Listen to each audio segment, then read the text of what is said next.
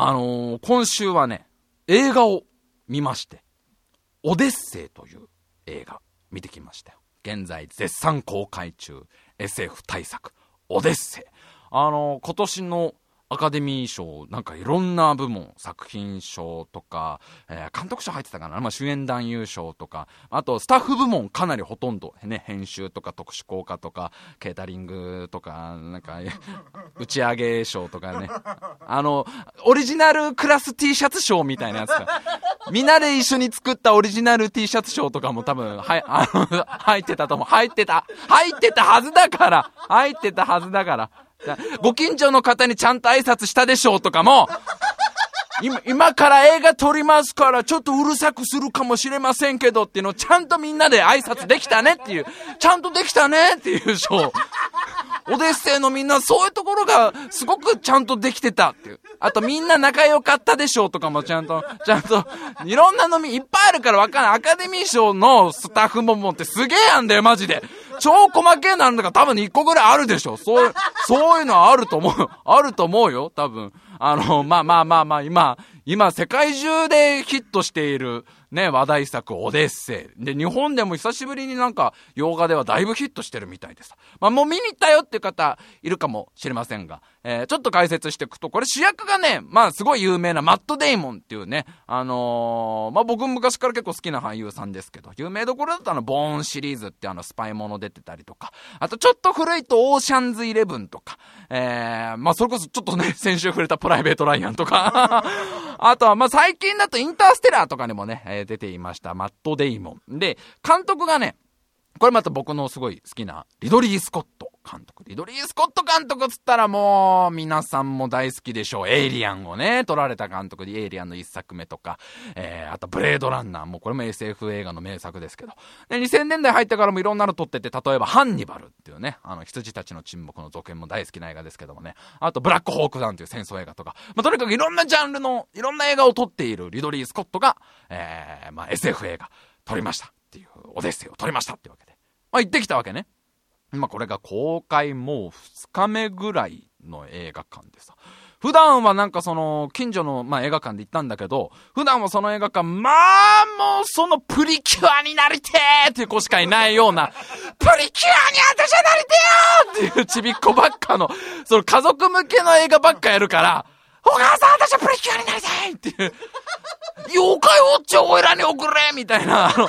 もう元気なちびっ子、妖怪ウォッチかプリキュアにしか興味ないようなちびっ子ばっかりなんだけど、その、そういう家族向け映画の中でも、その、まあ、オデッセイをやってくれて、えー、まあ、近所行ったの。そしたら、まあ、映画館混んでてさ、あんまりそこの映画館、洋画を見る人っていうかね、洋画であんまり混むってことないんだけど、まあ、前評判がいいからなんか、結構家族連れとか、それこそその、割とその若い子から老若、あの、おじいちゃんおばあちゃんとか、あ、こんなにオデッセイ注目されてんだなと思って。まあ、見たわけ。で、あらすじをちょっとだけ触れますと、まあ、あの、完全ネタバレにはなれないか、ならないけど、ややネタバレこっから入っていくからね。これちょっと注意して、これ後から怒られたらもうすっごい、ね、後から、なんだよってなっちゃう。なんでお前ネタバレじゃねえかしらいってなるから、こっからあらすじからちょっとネタバレしますんで、どうしてもネタバレが嫌だって人は、このラジオ聞き終わった後に、だっけんなよしらいって思ってもらえば。なお前ネタバレしてんじゃねえかお前スタッフロールまで丁寧に解説しやがってみたいな。スタッフロールの一文字一文字までお前丁寧にお前丁寧全スタッフ読み上げやがってこの野郎。今週タイムマシン無事9時間ってあたりで怪しいなとは思ったけど、撮影の裏話まで全部お前、リドリー・スコットの幼少時代の話から全部しやがっててめえこの野郎みたいな。お前原作朗読してんじゃねえよみたいな。それも映画関係ねえだろって。そこまでは、そこまでは、そこまでいかないけど、ちょっとだけネタバレしますんで、あのー、一切情報を入れたくないっていう方は、ちょっとこ、ここ、この部分をね、聞かないか、まあ、ここの部分だけちょっと iPhone ガンって膝にぶっつけてぶっ壊してもらうか、な、うまくしていただくということで、あの、まあ、あらすじ、あらすじって言ってもね、本当にシンプルな映画で、俺はあの、火星に一人で取り残されちゃった宇宙飛行士のお話なわけ。なんかこう、えー、NASA の宇宙飛行士たちが火星に最初行くわけですわ。なんか、ね、あの、珍しい砂を取りに行こうみたいな火星、火星の砂って、オレンジ色なんだって、マジじゃあ取りに行こうぜみたいな感じで、その、な、NASA のお偉いさんたちがさ、火星の砂を取りに行こうみたいな感じで宇宙飛行士たちが最初砂を取ってんのね。で、そしたらそこのか宇宙飛行士たちがこう、砂とか岩回収してるところに、嵐が襲ってきちゃって、やべやべやべ嵐だこのままだと宇宙船が倒れちゃうから、早く逃げようつって宇宙船乗ったはいい。ね、乗ってこう逃げたはいいんだけど、マトデーモンが一人、待って待ってってことで、待ってみんな待って前が見えない前見えないみたいな感じで、一人取り残されちゃいました。さてどうしようっていうだけの映画。ほんとこれだけの映画だから、まあ、あらすじほんとこれだけ頭に入れといても大丈夫なわけですよ。で、すごいシンプルな SF 映画なわけですよ。でね、これがまあね、まあ難しい。こっからほら、今から見たい、今から見るっていう人にさ、あんまり余計な先入観とかさ、なんかこう情報を与えてさ、その結果100%楽しませ、楽しめませんでしたってことになりかねないから、こっから正直難しいよ。俺のあくまでも、これあくまでも個人的な意見、今いろんなオデッセイの映画評論あるけど、これあくまで白井の勝手に言ってるだけだから、勝手に言ってるだけだから、まあ、流して聞いてほしいんだけど、超面白いからほんと。びっくりする面白いからほんと、これマジで。引くぐらい面白いから、ほんと。若干引くぐらい。おな、リドリーマジで面白いのちょ、撮っちゃったじゃん、お前。リドリーはあの、若干もう一部受けでいいのに、本気で面白いの撮っちゃった、これ、みたいな。いやね、本当にね、久しぶりに俺 SF 映画の中で、かなりもうホームラン級のいい映画なんですよ、これが。まあ、正直予告編の時全然期待してなくて、なんかどうせ、あれしょ火星行くんしょみたいな。ね、大変なんしょはいはい、わかった行く。まあ、見に行くけど、おい、SF 映画だったら何でも、何でも食べるから、何でも食べるから行くけど、あのー、どうせそこそこなんでしょっていう、あんま期待してなかったんだけど、これがね、まあ、面白いわけ。何が面白いかって言うと、これ全部喋ると9時間ぐらいになりますし、原作朗読することになりますんで。もう、リドリー呼ぶかリドリー呼ぶかもう、あのー、どれぐらい面白かったかっていう話をすると、もうリドリーもう来てもらうしかなくなっちゃうから、あんま事も細かに言わないんだけど、何がいいかっていうと、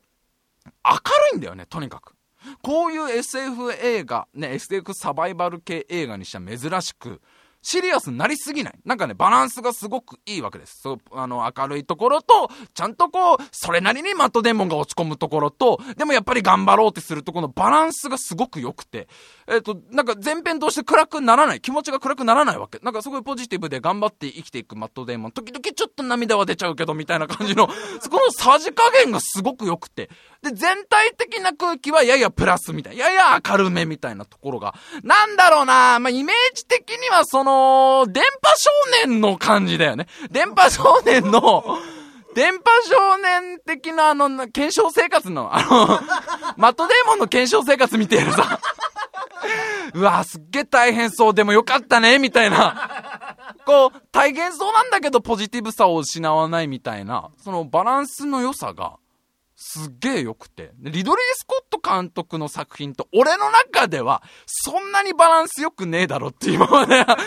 好きだけど、老若男女問わず楽しめるかったらかなり難しいところがある監督だと思ったんだけど、今回は本当にね、そのおじいちゃんおばあちゃんから、もう若い10代の子たちまで、多分結構、オール世代、オール男女、オール男女ってなんだ、みんな楽しめるだろう映画になってるところがちょっとびっくりしたわけです。で、まあまあまあ、こっからはちょっと、あの、本当にこれ打足ですけど、見どころを一個だけ。今からオデッセイ見に行くよって、もう始まるもう今始まる始まる今始まるって、あの、なんかカメラが踊ってるカメラが今踊ってる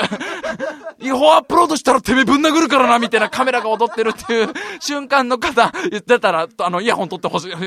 イヤホン取った方がいいと思うけど、疑われちゃうから。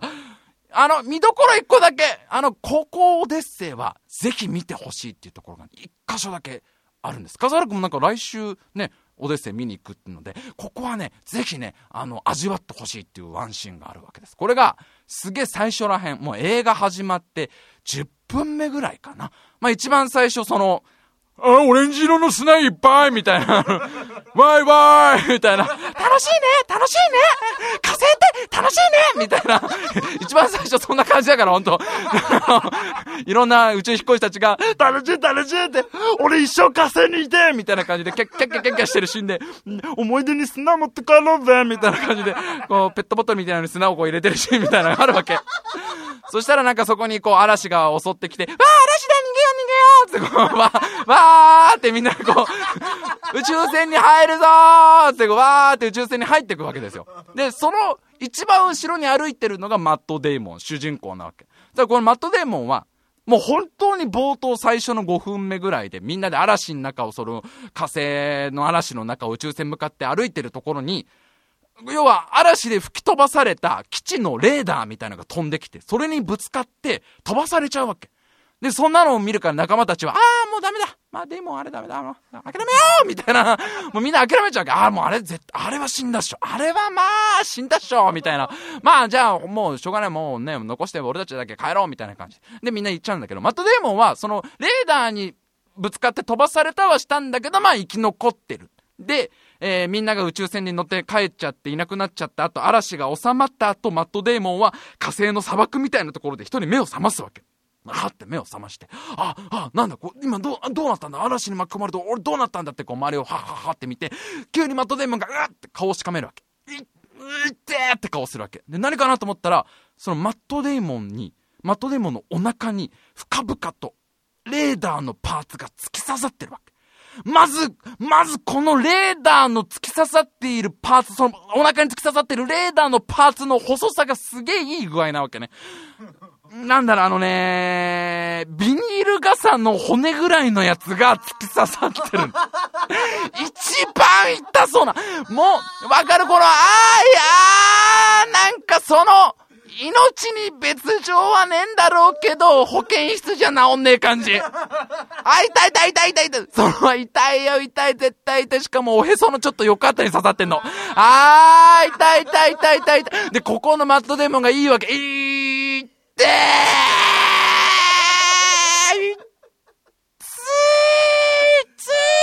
ーもう、痛えじゃなくて、いつーの顔し、あの、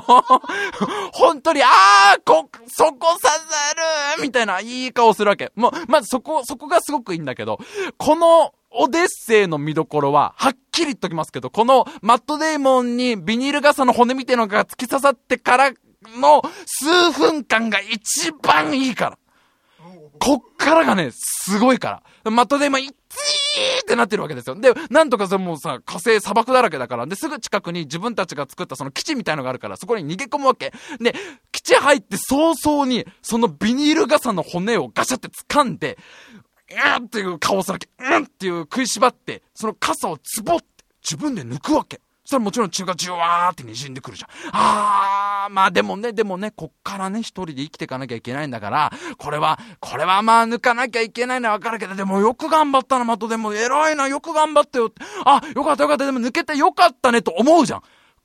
違うんですよ。マットデーモンそのお腹をまだ痛がってて、で、そのキッチンの椅子みたいなとこに座って、どうしたんだろう？もっと、そんな痛いの？ってこう心配なるわけね、お客さんも。え、そんな、え、でもさっき、ほんの細いアンテナじゃんと思う。ね、痛い痛い痛いってまだお腹を押さえて椅子に座って、痛い痛い痛い痛い痛いって。で、その、自分の傷口を、ちょっと広げて、その中に指をねじ込んで、ぬちょぬちょし出すわけ。え、何してんの？ぬちょぬちょぬちょぬちょなんか監視みたいのとかをどんどん入れて、おそのおへその横あたりをぬちょぬちょいじくるわけ。で、何回もこうなんか引っ張ったりいろんなことして、やっとこうスーッと指を上げていくと、ちっちゃいアンテナの破片がお腹の中に残ってて、それを取りましたっていうシーンなわけ。いらねえんだよ、そんなのそんなのいらないじゃん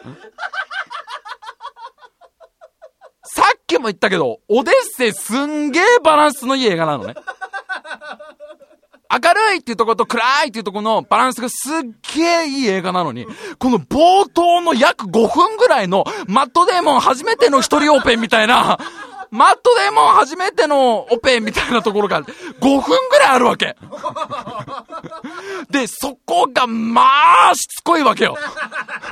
ワンカット長回しでずーっとデイモンがねちょねちょねちょねちょねちょねちょ自分のお腹をいじってね、その、もうだって最初の、うんって抜いたところで終わりにすりゃいいのに、その、わずかに残った先端を抜き出すみたいなシーンが、もうすっごいいいのよ。で、これなん、え、どこがいいのってみんな多分ね、あの、思うでしょ。正直、俺のすぐ隣で見ていた、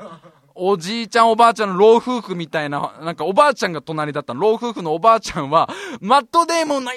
いっていう声に合わせてずっとうめいてたから。あー、あー、あー、あーってあの、おばあちゃん声出ちゃってたから。あ、あれ、私もあれわかる。あれすごい痛いやつよ。あの、ビニールの、ビニール傘の骨みたいなやつ絶対あれ痛いわよの、あーが出ちゃってる。なんでいいのと思う、思うでしょ？みんな。あのね、リドリー・スコットってそういう人なの。リドリー・スコット監督っていうのは、もう今まで撮った映画、エイリアンっていう映画はね、例えばまあ、エイリアンの一作目ってどういう映画が、えー、どこが一番上がる映画があった、映画が、映画だったかっていうと、あれはまさしく、お腹の中からエイリアンの幼稚がビシャって飛び出る瞬間に、もうなんかリドリー・スコットのガッツポーズが見えるわけよ。これが俺はやりたかったみたいな。で、例えば、えっ、ー、と、ブラックホークダウンっていうね、戦争映画では、まあまあいい映画、いい映画だけど、リドリー・スコットが一番テンション上がってんのは、その銃で足を、鉄砲をこう撃たれた兵隊が、なんとかその場でこう命を助けるために、ま、太ももに指をねじ込んで大動脈を指で繋ぎ合わせるみたいなシーンが、これまた長えんだよその瞬間もうリドリー・スコットがもう熱くなっちゃってるのが見えるわけ。もう今回もその前編通して一番スコットが生き生きしてんのは完全にデーモンの、デーモンのオペシーンなわけよ。もうなんか撮影現場のね、リドリー・スコットの声ちょっと入っちゃってる感じだよ。お、でもよ、でもいいよ、いや、そう、そう、君の中には今ビニール傘の骨ぐらいのアンテナが刺さってるんだ。まだ抜いちゃダメ、まだ抜いちゃダメ。ここで一回、ここで一回大きい方抜こうかさ、ポンって抜いて、ポンって、パンって抜いて、そのまま椅子に座ってさあ、こっからが、こっからが本番だよ。はい、カメラ回して、みたいな。でもゆっくりゆっくり中指と人差し指を中の傷口に入れようかみたいな。さーっとさーっとさーっと入れて、その後ぬちょぬちょぬちょぬちょ破片を探して、ぬちょぬちょ君のブラッドとミートの間にある破片を、破片をもうちょっと探し、絶対途中でマットデーモンはちょっと引いてると思うんだよ。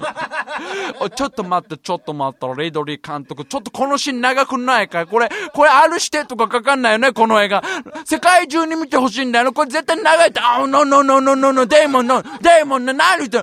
画中のはそういう、まあ、血のりいっぱい使ってこそだから。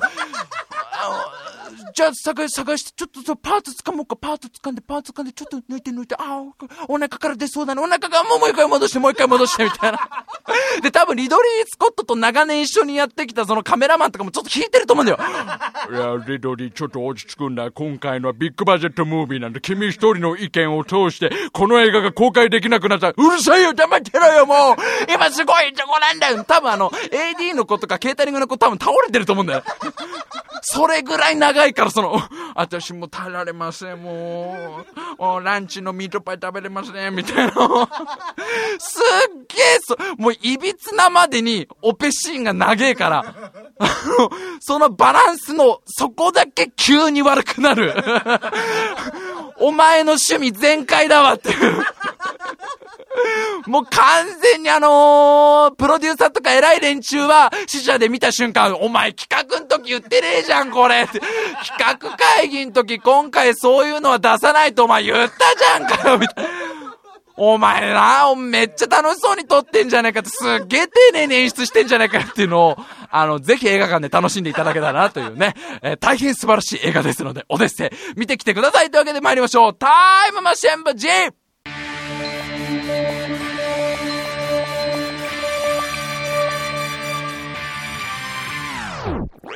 ムマシン部 G!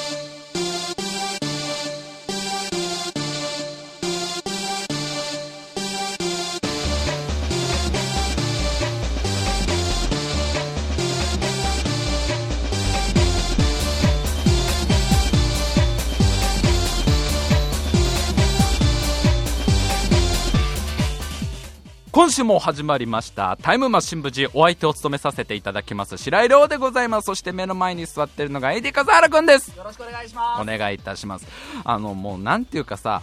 本当にこの映画で伝えたいこととは全然関係ないところに 監督のフェチが出る瞬間最高だよね。もう全然関係ないと思うんです。そのオペのシーンは。その諦めないことの大切さとかさこう助け合うことの美しさみたいのが多分オデッセイは根幹にあるんだろうけど、そことは一切関係モアブラッドモアブラッドみたいな、あの、もう、リドリーがもう血を浴びたくてしょうがねえみたいな、ほんとそこだけ急に R してみたいななるから。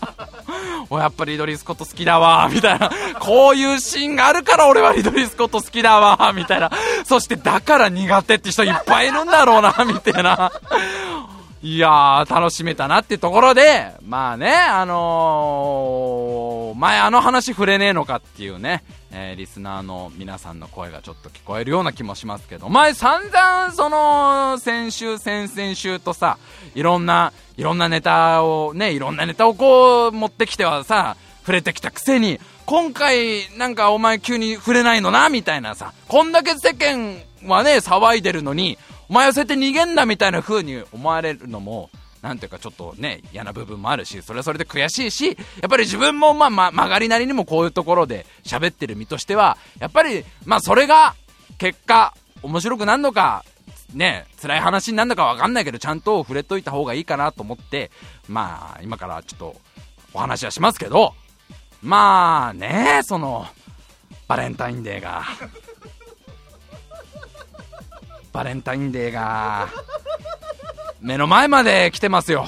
えー、いや、分かってる分かってる。ほんま迷ったんだよ、この話するか。バレンタインデーはもういいんじゃないかな。だってもう、関係ねえもん。ほら、言っちゃったもん。これで終わっちゃうもん。これで終わっちゃうもん。もう、これ、この一言でもう今日、今週終わりでいいの。関係ねえもんの。こラジオを始めてもう何年？もう、もうちょっとで10年になるんじゃないかな ?10 年ぐらいやって毎年毎年ネタにしてきたバレンタインやっと気づいた。俺関係ねえっていう。俺は、俺はもう根っから関係ねえじゃねえかっていうとこがありますけれども、バレンタインデーでございますよ。もう今収録してるの2月12だからね。まあ、あと2日でもバレンタインデーってことで、まあ女の子はもう今頃あれでしょ？チョコレートとか作って、ね、なんか手作りのチョコレート作って、もう手渡しの練習とか今からしてるわけじゃないですか。もう手で渡すの緊張するから、当日はこの手作りのチョコレートをこう槍の先端にくくりつけて、それを気になるあの人の部屋の中に投げ込もうみたいな。そのために今から肩周りの筋肉を鍛えなきゃみたいのが、まあね、全国の女子の平均的な考え方だと思いますけど、ただね、女の子に言いたいのは、ちょっとね、間違いに気づいてほしい。いい加減。その考え方は間違えたり、やり投げで大事なのは肩周りの筋肉じゃなくて踏み込みだからね。踏み込みを練習してほしい。それは。もうね。あの、いや、おやいちゃいちゃいだから、地面の力をちゃんと伝えるんだよ、槍に。お前の気持ちなんか伝えなくていいんだよ。なんかやってんのヒュンヒュンヒュン、エヴァンゲリオン0号機みたいなことやってんだろでもなんかあの、あれね、男子はさ、なんか、装飾系男子ってもう古いんだってね。いやこれびっくりした。この間ちょろっと聞いたんだけど装飾系男子ってのはもう滅滅んだんだと。いやな隕石が落ちてきたりとか なんかいろんな理由で滅んで。今は装飾系男子ってちょっともう死後でななんだか千人系男子ってだもうもう関係ありませんみたいな。もう悟ってるみたいな。千人系男子だからもうあれでしょ？そのバレンタイン当日なんていうのはさ。もうもう恋に怯えちゃって。恋と飛んでくる槍に怯えて。部屋に閉じこもって。部屋の窓中をそのねコンクリートでバリゲード作ってさ。飛んでくんじゃねえか飛んでくんじゃねえかみたいな。それからこう自分のお腹のとこにブスって刺さるとまたリドリーがテンション上がるから、ああ、いいよいいよ、それまだ抜いちゃダメ、まだ抜いちゃ一回、一回もだえて、一回もだえて、その周りの血を落としてからゆっくり槍を抜いていこうみたいになっちゃうから、それをまた、それをまた、槍ね、それをまた入れてくるから、映画映画の中に入れてくるから、それを、空恋とかの絵、空恋2をリドリーが撮ったら、空恋2ってってんのに、冒頭に全然関係ねえボーガンの矢を太ももから抜くみたいなシーンを、ガッキーだっけあれ、ガッキーか誰かがやったやつをさ、無理やりねじ込んでくるからリドリーが撮ると、俺超見て、そんな空恋超見てえけどね。なんでボーガンの矢を自分で抜いてんだよ、みたいな。なるから、なるか、なるから男子はビビってんでしょ？なるから、なるから、そうなるから。あのね、なんかその男の人が恋愛に臆病だ臆病だみたいのをさ、割ともう何年ぐらい、5年、5、6年ぐらい前からメディアで結構言われるようになってさ、なんかそ、の、ね、一方的に言われてるところがあるじゃないですか。で、まあ、それはね、その、まあ、我々男性諸君もね、まあ、そういうところがもしかしたら昔の殿方に比べたらね、怯えてる部分があるのかもしれないですけど、今日はそういう男子諸君に元気を出してほしい。男子諸君に勇気を持ってもらうために、ちょっともうすごく大事な大事なお話をするから、ちゃんと聞いてください。あの、もうね、あの、みんなね、恋に臆病になってる場合じゃないっていう、そういうお話があるか。ミャンマーで、ミャンマーで化石が見つかったんだこれ9900万年前の化石。9900万年前っつったらもうどれぐらいの頃かっつったらこれ白亜紀の頃。白亜紀の真ん中ぐらい、まだもう恐竜全盛期みたいな頃の化石が出てきた。で、これ何の化石かっていうと恐竜の化石じゃなくて、ザトウムシ。ザトウムシってわかるかな？ちょっと足の長いね、雲みたいなやつなんだけど。このザトウムシな気持ち悪いやつ。あの、Google とかで画像検索したら出てくるけど、まあ、祝日中にあんま見ない方がいい。お前ザトウムシに失礼じゃねえのかっていう。ザトウムシ大先輩だからね。あれ4億年ぐらい前からいるらしいからね。3億年前から姿形変わってないらしいよ、ザトウムシ。だからあの、1億年ぐらいかけて足がの、ね、ちょっとずつちょっとずつ伸びてって、そのザトウムシの化石が出てきたんだ。まあ、正確に言うとそのザトウムシが琥珀に閉じ込められてる。この化石がねもう本当に世界中の男子諸君の恋愛に臆病になってる男子諸君に勇気をくれるかこの9900万年前のザトウムシが閉じ込められた琥珀。よく見るとそのザトウムシ大先輩ザトウムシ先輩まあマラが土調してんだと。あのー、まあ、ザトウムシのオットセイがやる気満々。あー、なんて言えばいいか難しいね、これね。女女子も聞いてるから、女子も聞いてるから。あのー、まあ、だからライトセーバーがブーンってなってるんだと。あの、まあ、じゃ、わかったわかった、ごめん。いや、ちょっとね、あの、よくない。こういう、こういうところで、そういうね、下品なことをね、僕はラジオでは下品なことも言わないって決めてるからね。ああの、学術的な言葉を使うと、まあ、チンコビンビンなわけですよ。その体の半分ぐらいの長さのチンコが、まあ、勃起してんだと。新発見ですみたいな、あの、すごくねえか？で、これ、なんでか、なんでかっていう、いろんなさ、こう、え、どういうことと思うじゃん。そしたら、その、このインタビューに答え答えてる学者さんが、まあ、これはですね、皆さんいろんなことを思うかもしれないですけど、つまりこれは今からやるぞっていう時に、琥珀に閉じ込められちゃったんでしょみたいな。まんまかよみたいな。え、まんまなの？え、そういうことなのこれ？みたいな。なんか、すごい有名な、なんか、あの、米国自然史博物館すごい、なんか、ロン、ロン、ロンさんみたいな、なんか多分館長かわかんないけど、ロンさんが言うには、すごいかわいそうですと。おそら、おそらくお取り込み中の時に、ビンビンになってるところを、こうね、ぬ、ぬめぬめ、ぬめぬめってこう、閉じ込められたんでしょう。こんな辛いことってあるかと。いや、だってもう、やっとだと思うんだよ。やっと、やっとで、なんか、ま、なんかだから、そのあれでしょ、もう、その、気になる子がいたんでしょ、そいつにも。ね、ザトムシ先輩にもさ、なんか気になる子ができてさ、まあ、バイト先なのかなバイト先で新しく入ってきた女の子なのかなね、虫子ちゃんみたいなのが入ってきてさ、まあ足が長くて可愛いわけだよ。足がまあ綺麗でさ、ああ、虫子ちゃんが虫食ってる姿可愛いな、みたいな。ザトムシあの主食がちっちゃい虫っていうことで、あのちっちゃい虫を食ってる虫子可愛いな、みたいな感じで、もう勇気を出してやっとこうデートに誘ってデートって言って白亜紀あんま行くとこねえから、まあ、ジュラシックパークぐらいしかねえからさ、すごいもうリアル、リアルな恐竜だね、みたいな。もう初デートだから緊張するわけですよ。あリ、リアルだね、虫子ちゃんリアルだね、恐竜がリアルだよ、みたいな。で、むしこちゃん女の子だからあんまテンション上がんないわけ。あ、そう、そうですね、先輩、あ、すごいいっぱいいますね、みたいな。あ、むしこちゃん、あれ、あれ、あの首長いの、あれ、ピースケじゃない、ピースケじゃないの。ね、ピースケにそっくりだよって。あ本当あすごいあピピースケにそっくりですねみたいな。あでもピースケはあれはあのフタバスズキリュウっつってあの正確にあの白亜紀の後期にいた恐竜のはずなので今はいないはずですとか。あー意外と詳しいあと白亜紀後期ってどういうこと？みたいな。白亜紀どど後期ってあああれティラノサウルスティラノサウルスがティラノサウルスティラノサウルスもあの白亜紀の末期にいた恐竜なので今はいないはずだと思います。ああムシコちゃんなんかもうすごい時系列がぐちゃぐちゃだよみたいな。なんかジュラシックパークでこうデートとかしてさで、その後な、もう、あんまり盛り上がねえデートの後になんか飯とか食ってさ、まあ、飯って言っても虫だぜ。ちっちゃい虫とかもしもし食って、ああ、でも虫食ってる、虫子ちゃん可愛いな、みたいな感じで。で、わかんないけど、その後、まあ、いい空気になって、あのー、ね、ああいうとこ行くんでしょ、その、当時もあったでしょ、多分道玄坂が。道玄、渋谷の道玄坂は、まあ、当時からあったって聞いてますから。ね。あらゆる生き物は、あの、渋谷の道玄坂で繁殖してるわけだから。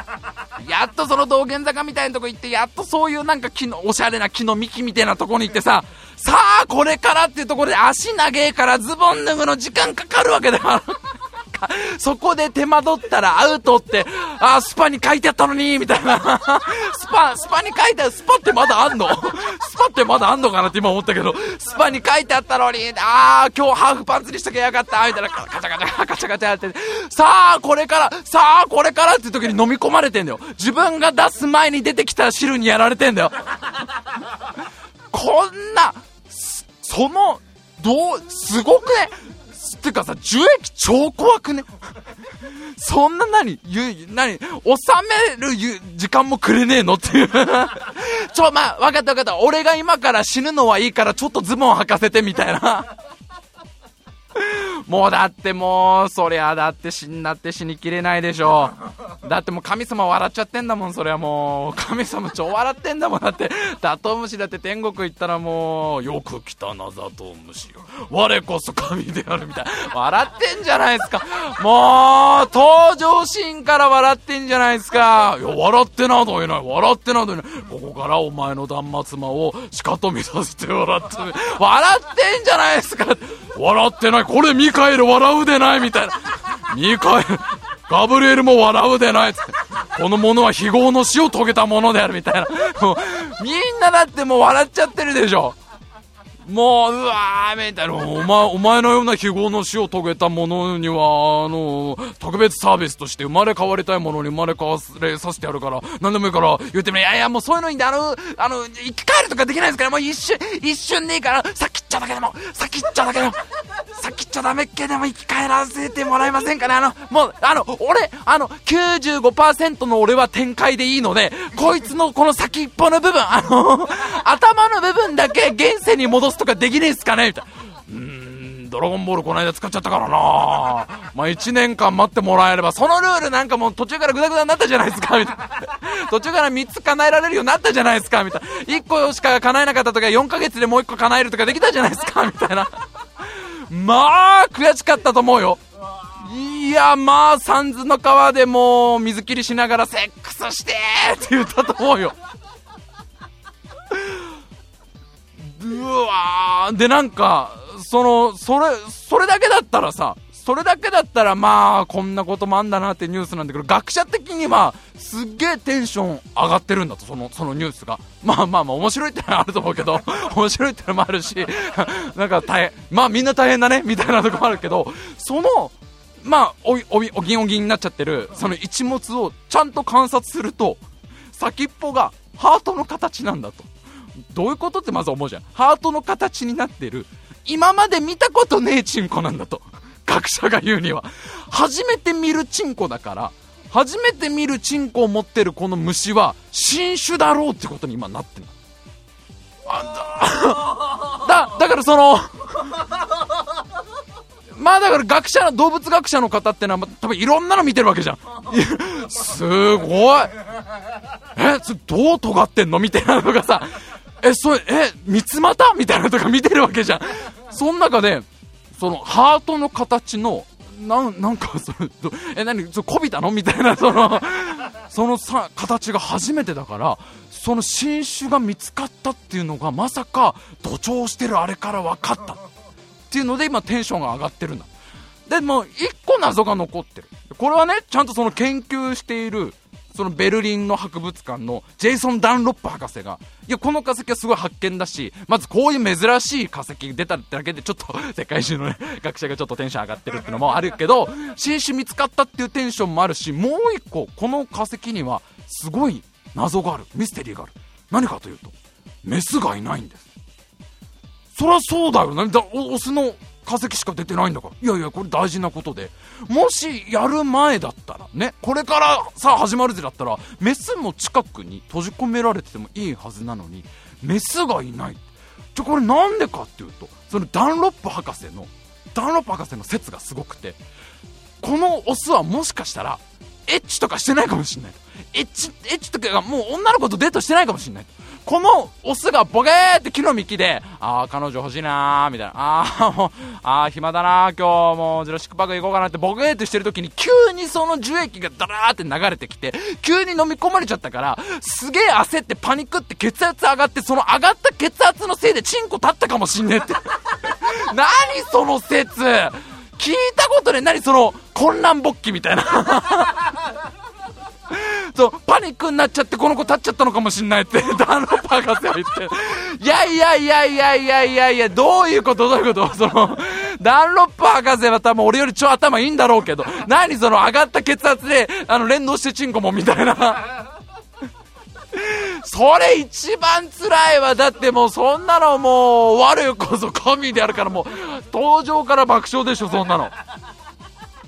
まあ本当はね、本当は多分ダンロップ博士はもう一個の本当の説は、あのあるんだろうけどそれはまあそのねあのザトムシの名誉のために言ってないだけで本当はそのダンダンロップ博士にインタビューしてたインタビューはもう本当は知ってるわけなんで一人だったのかとか分かなんで一人でチンコ出してたかとかは まあみみんなこれ男子みんな分かってんなそういうことか？そういうことか？みたいな。そういうことか？しょうがないそういう時間も必要だもんみたいな。ね？それはだってそうみんなするんだからそれはしょうがない。それね、まあ、それはまあ本か動画かなんか見ながら、なんか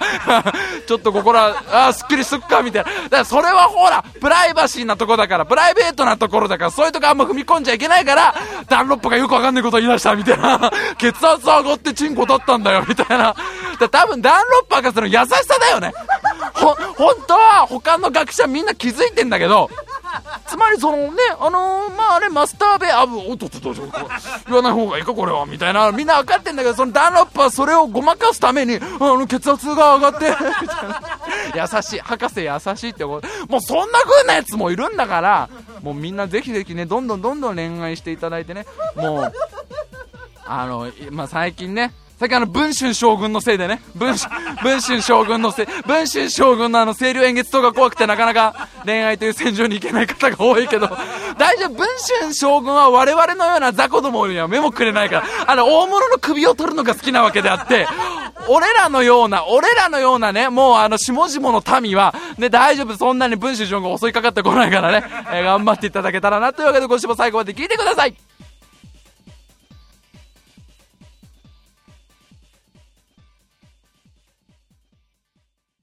いやー、でもさ、9900万年残るんだよ、それが。もう、1万年と2000年前からとのところの騒ぎじゃないわけだよ。9900万年前から自分を愛してるってやつだよ。だからちげえかもしんねえだろ。本当に血圧のせいで、血圧のせいでそうなっちゃったのかもしんねえだろ。そこはわかんねえ。ほん、真実はわかんねえんだからいやーねそれでなんかもう珍しいだろ。なんだお前新種だ、新種だ言われたらもう辛いわな。あのね、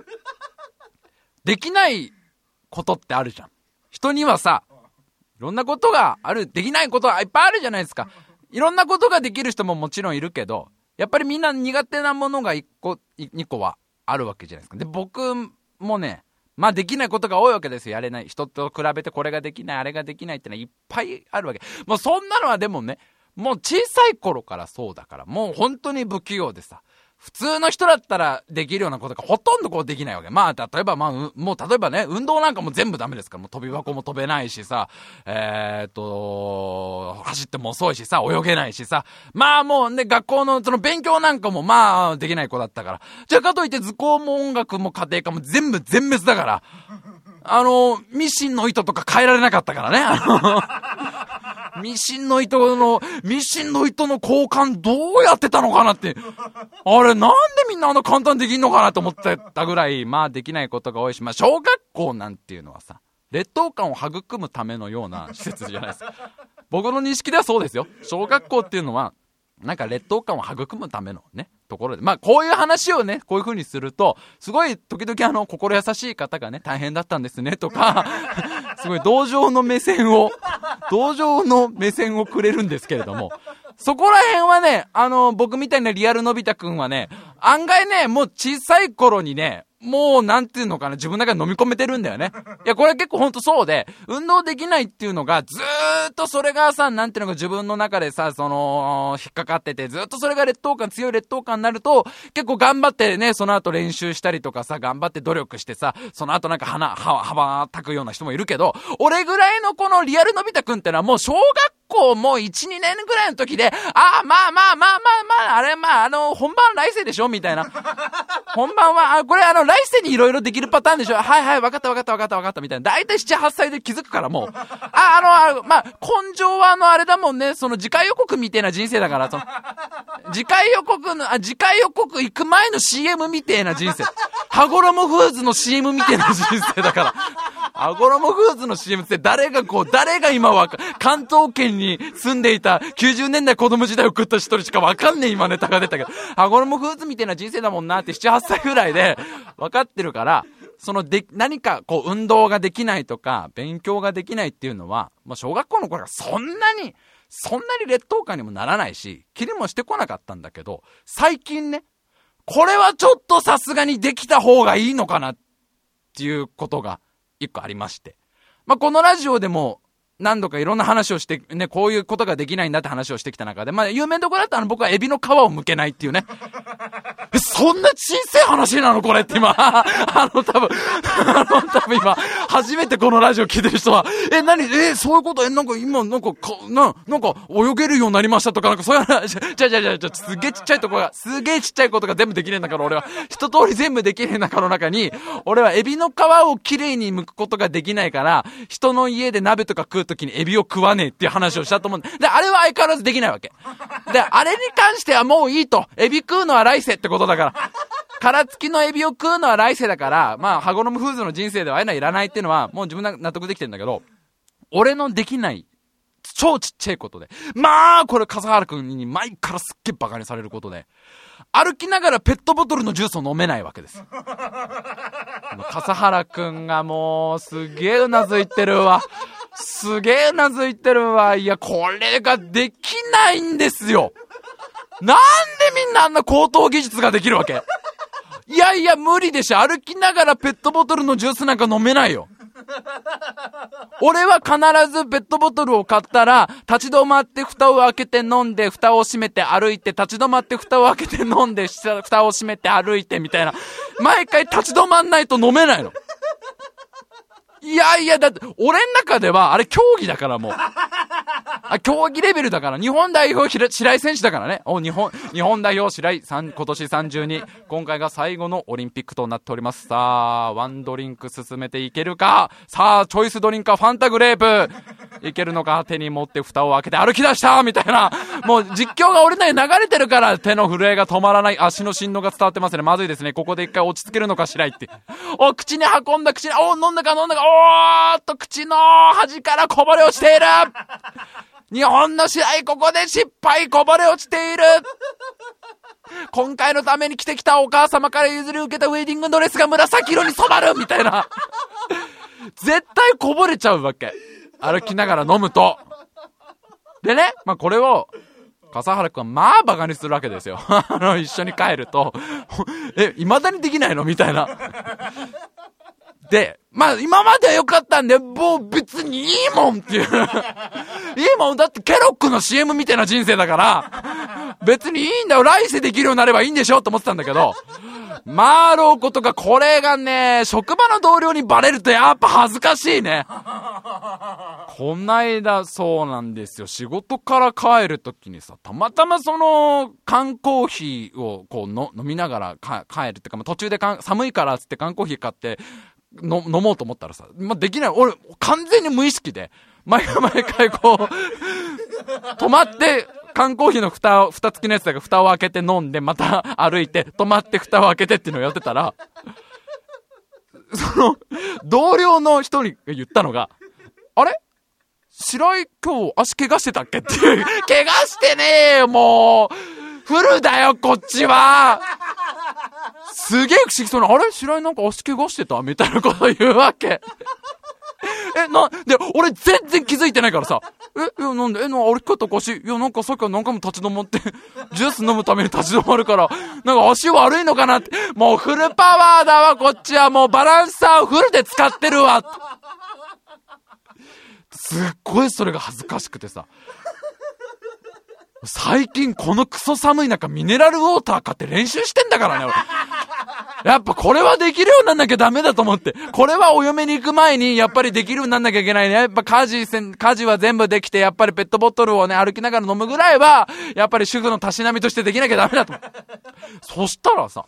つい、もう最近の話、もう先週ぐらいなんだけど、電車に乗ってって、まあ、電車のその座席に座ってって、仕事の帰り道だからそこそこ混んでるわけです。まあラ、ッシュまでは行かないけど、そこそこその仕事帰りのサラリーマンとかで混んでて、乗ってたら、目の前に、キャリアウーマンつったらちょっと褒めすぎかもしんないけど、ちょっとできる風の女性が立ってるわけね。年齢若干上ぐらいかな、40ぐらいのできる風の女性が立ってるわけですよ。で、釣り革に捕まってるわけ。で、片手に、コーヒーを持ってんだけど、そのコーヒーがカップのコーヒーなわけ。紙コップのさ、なんかあのドトールとかでもらえる蓋付きのコーヒーを持ってるわけ。どういうことだよ、お前。これ電車の中だぞ。お前、いやいやいや、持って帰んだよな、持って帰んだよなと思ったら、その女性もね、その電車で揺れてる中、そのカップのコーヒーを飲むわけ。なんだよ、その競技はと。し、俺からしたらもう信じらんないわけ。なあ、え、いつから、え、いつからその人類っていうのは、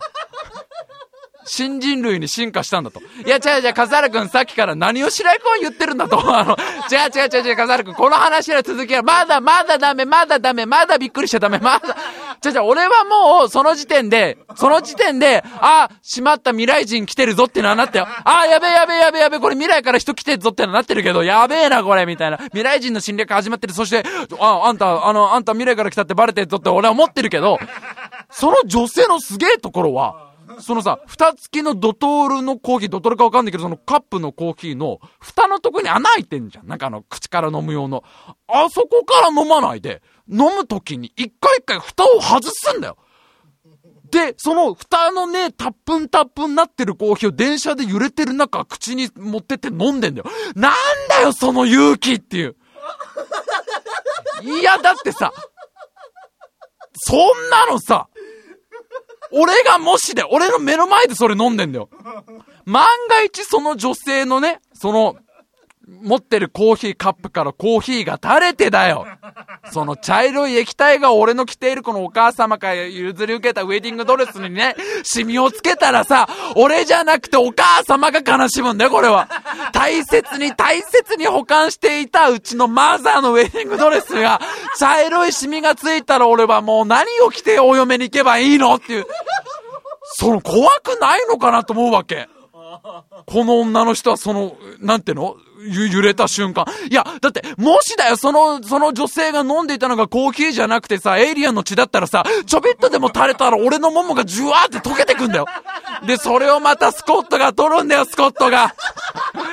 スコットがもういい笑顔で、もう、カメラを4台ぐらい使ってさ、あー最高だ 量の桃が溶けてるよ！量の桃が溶けてる溶けてるよ、溶けてる！ここは絶対編集しない！みたいな。え、それは何？みんなできるの？いや、俺は、仮に俺がもうね、俺がじゃあ草薙元子になってだよ。もうあの、俺がもうネットの海に漂う草薙元子みたくなってだよ。俺が全身擬態みたいな感じで、フルもう俺がだからメタルだみたくなってたよ。古いな、おい。間がねえの、間が。メタルだと、お前。しかも機械だじゃねえあたり、俺らは90年代だなって感じするけど。メタルだ俺が幼稚園入る前ぐらいやってたけどね。俺がメタルだか草薙素子みみたいな体を手に入れてたよ。もしかジャンパーソンみたいになってたよ。完全機械の体手に入れてもさ、万が一があるわけじゃん。万が一その乗ってる電車がさ、ブラブラって震えてさ、こぼれたらこの女の人どうすんだろうと思って。もう電車乗ってる30分間もうヒヤヒヤして、まあでもその女性がバランスを取るんだけど、え、これできんの？できる？え、笠原くんできる？もうそうなんだよね。そうやって、そう、笠原さんくんはもう正社員様だしね。彼女もいらっしゃるしね。いやもう聞きたいんだよ。だからこれ、だから久しぶりにメールで聞きたいのが、みんな何ができないっていう。いやいや、そこ気になるじゃん。俺はそれは絶対できないわけ。俺はもうその、ね、電車の中で立ってる、立ちながら、コップで、しかも蓋を外してコーヒー飲むなんて、絶対ビシャーっていくから、できないし、まあ、できないことが多いんだけど、そしたら笠原くんにさ、その、LINE でさ、笠原くんちょっと聞きたいんだけど、笠原くんのなんかできないことを教えてみたいな。なんかそのみんなは結構当たり前のようにできるんだけど、例えばほら俺のエビの殻むきみたく、なんか自分だけできないことなんかないか教えてって LINE で送ったら、コソール君がさ、一輪車とか抜かすわけ。なのできなくて当たり前だよそんなのお前なんとかソレイユしかできねえんだよソレイユの練習、連中しかできねえんだ、あんな。あんなもうソレイユの連中はもうあれだろう、もうすげえバランサーとかいっぱい積んでっから、いっぱいあとよく見ると車輪がもう3個ぐらいついてんだ、あれ。できるわけね一輪車なんか来世だってできねえよ。すっげえ上から来たわ、みたいな。だもしなんかその、みんなは本当当たり前のようにできんだけど、なんか自分だけどうしてもできねえっすみたいのが、もしあったら、ちっちゃければちっちゃいほどいいな、これ。ちっちゃければちっちゃいほど、何それっていうぐらいちっちゃいやつ、もしあったらでいいんで、送っていただけたらなと、この後あのメールアドレス、えー、紹介しますんで、お願いしたい。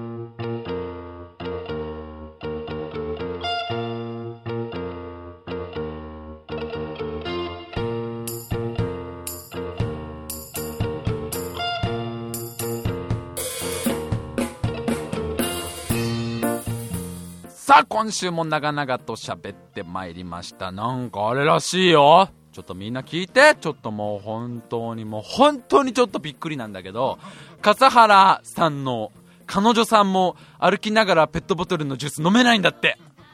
何それ？何？の、なんで私と一緒なのよ？なんでそこ私と一緒なのよ？しかもなんか、もう笠原さんはなんかもうあれなんだって、その、白井くんですごくそういうのはもう、その感じにすごい慣れてるから、ちょっとその、彼女がその立ち止まる時とかもなんかもう大丈夫なんだって、すごく、この感じ知ってるみたくなるんだって、それね、私と彼女さんに失礼だから。何そのもう二人を重ねて、もう。私をシミュレーションに使わないでよ、もう。もう、すごいやきもち。本当に。すごいやきもちです。もうやめてください、そういうの。嫉妬の力でもどうかなっちゃいそうです。いやー、なんだろう、何があるかね、聞きたいね。ちょっと先にメールアドレス言っとくか。えー、メールアドレス、タイムハイフン無事、あと、ホットメール .co.jp、タイムハイフン無事、あと、ホットメール .co.jp、スペルは、time ハイフン bug、あと、ホットメール .co.jp でございます。いやー、ちっちゃいの欲しいなーちっちゃいのがなーだってほら、ね、あの、口笛とかみんなできないじゃん。うなずけよー口笛すげえ今、はぁっていう、はぁって顔したけど今。口笛なんかもう、あれはだって、そういうサイボーグの008みたいなあの、8番目のサイボーグしかできねえやつだろ、あれ。口笛とか指パッチンもまあできないね。あの、なんかこう、パチンみたいな。あれもまあできないし。だからそういう、割とこうみんなできないよねあるあるじゃなくて、本当にその、でもよかった、そのね、ペットボトルはそうできないんでね。これであの、世界で一人ぼっちではないから、これだけ自分はできないんですみたいのがあったらでいいんで、あの、懸命のところにできないって、あの、懸命できないに統一したいな。懸命はできないにしてください。懸命できないで、えー、なんかあの、これだけできないっていう、私だけこれができないんですってなったら送っていただけたらなと思います。それではまた来週